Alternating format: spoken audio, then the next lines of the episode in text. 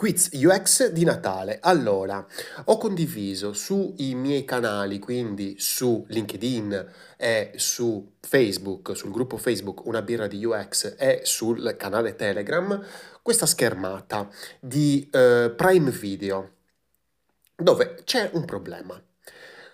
Allora, cerchiamo di parlarne anche a chi magari non ha visto questa schermata, questa, questo quiz, e capire anche un attimino cosa possiamo imparare da questa, da questo errore che ho notato io di esperienza utente. E quindi andare anche a potenziare le conversioni del tuo sito web, della tua app, sulla base di quello che puoi imparare oggi.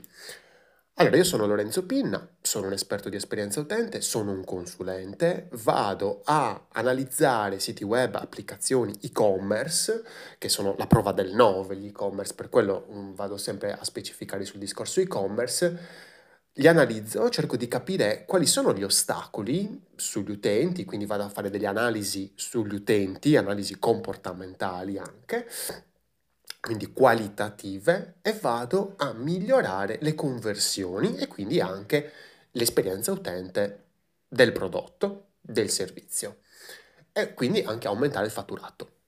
Partiamo da questa schermata di Amazon Prime Video. È una schermata, mm, non è la prima, non è appena apro l'app arrivo a questa schermata, è la schermata di quando, diciamo, vado nel dettaglio della serie. In questo caso è la serie Fringe. Non so se la conosci, è una figata pazzesca. Io me la sto riguardando, te la consiglio. È uno sci-fi, come si può chiamare, insomma, è, diciamo, scientifico, thriller, molto bello, c'è una bellissima storia, te la consiglio. Ci sono un po' di serie, vabbè, chiudiamo, ritorniamo al discorso dell'errore.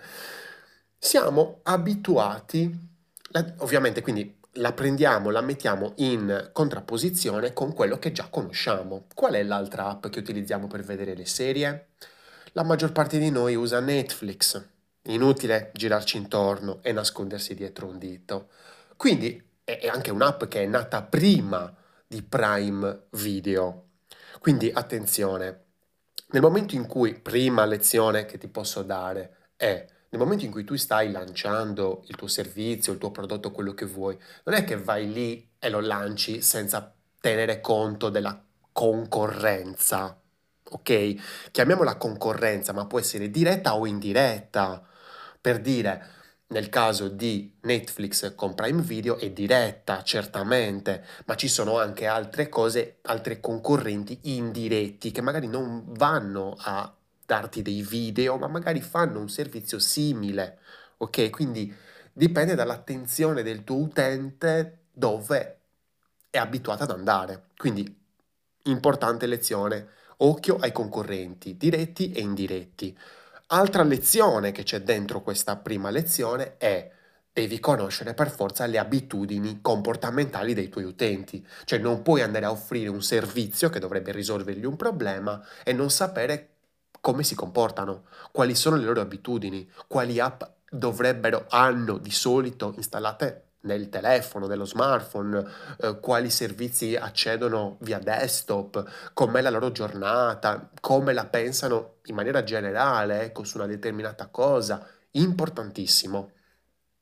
L'errore te lo dico, eh, però passo passo, perché ci sono tante cose importanti. Quindi, nel momento in cui ho visto questa schermata, ho iniziato a... Um, navigare, a usare quest'app eh, di Prime Video, ovviamente l'ho con- subito, immediatamente contrapposta a Netflix. Netflix, attenzione, mega competitor, cioè non stiamo parlando di Topo Gigio che è uscito ieri e dici, ah ecco, Netflix sono dei, dei geni, dei geni guidati dai dati perché fanno sperimentazione per un, ogni cavolata mh, famosissimo il discorso delle copertine de- delle varie serie, dei vari film che la cambiano in- per capire quale magari è una copertina che può attrarti. Quindi un competitor molto, molto difficile da combattere, che poi non è impossibile, perché poi se vogliamo andare un attimino ad approfondire,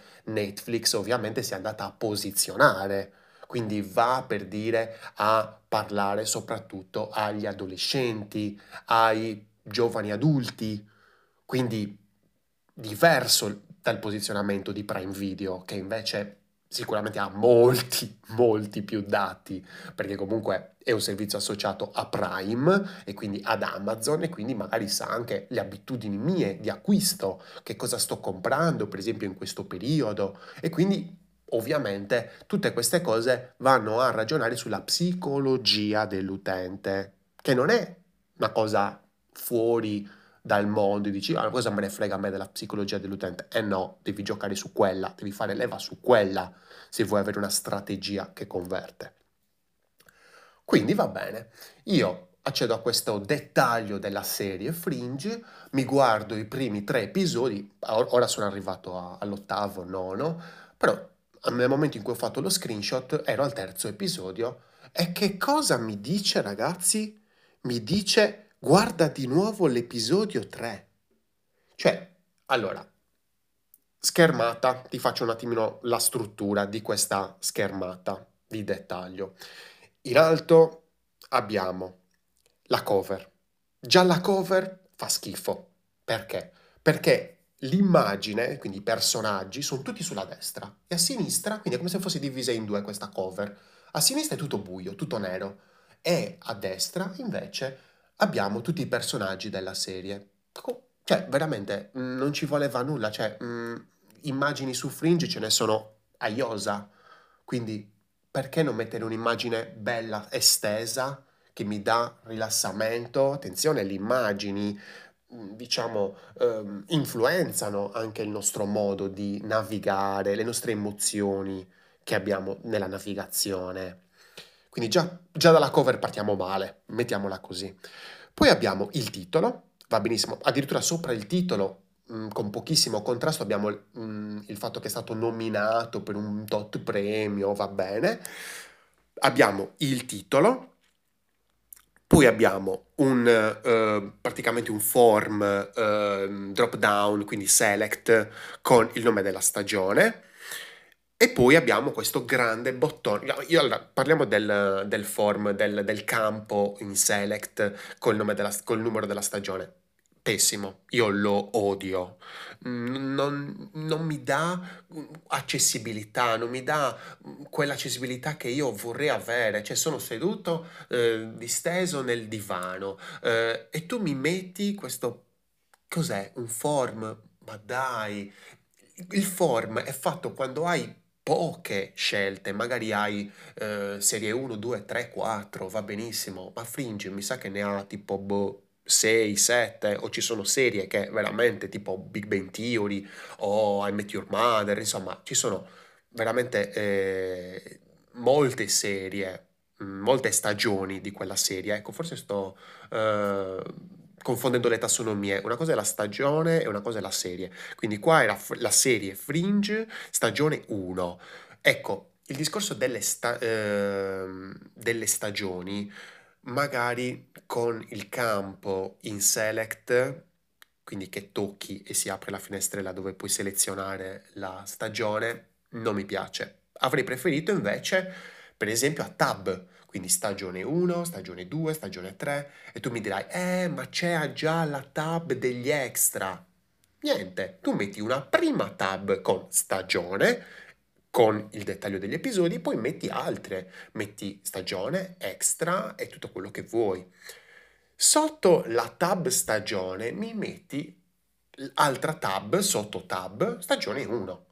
E tu mi dirai, eh, ma così è una matriosca di tab.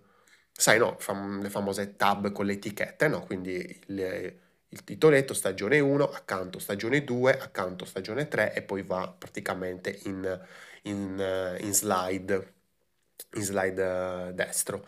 Um, sì, va bene, ma è un discorso di progettazione, di come metti tu gli oggetti.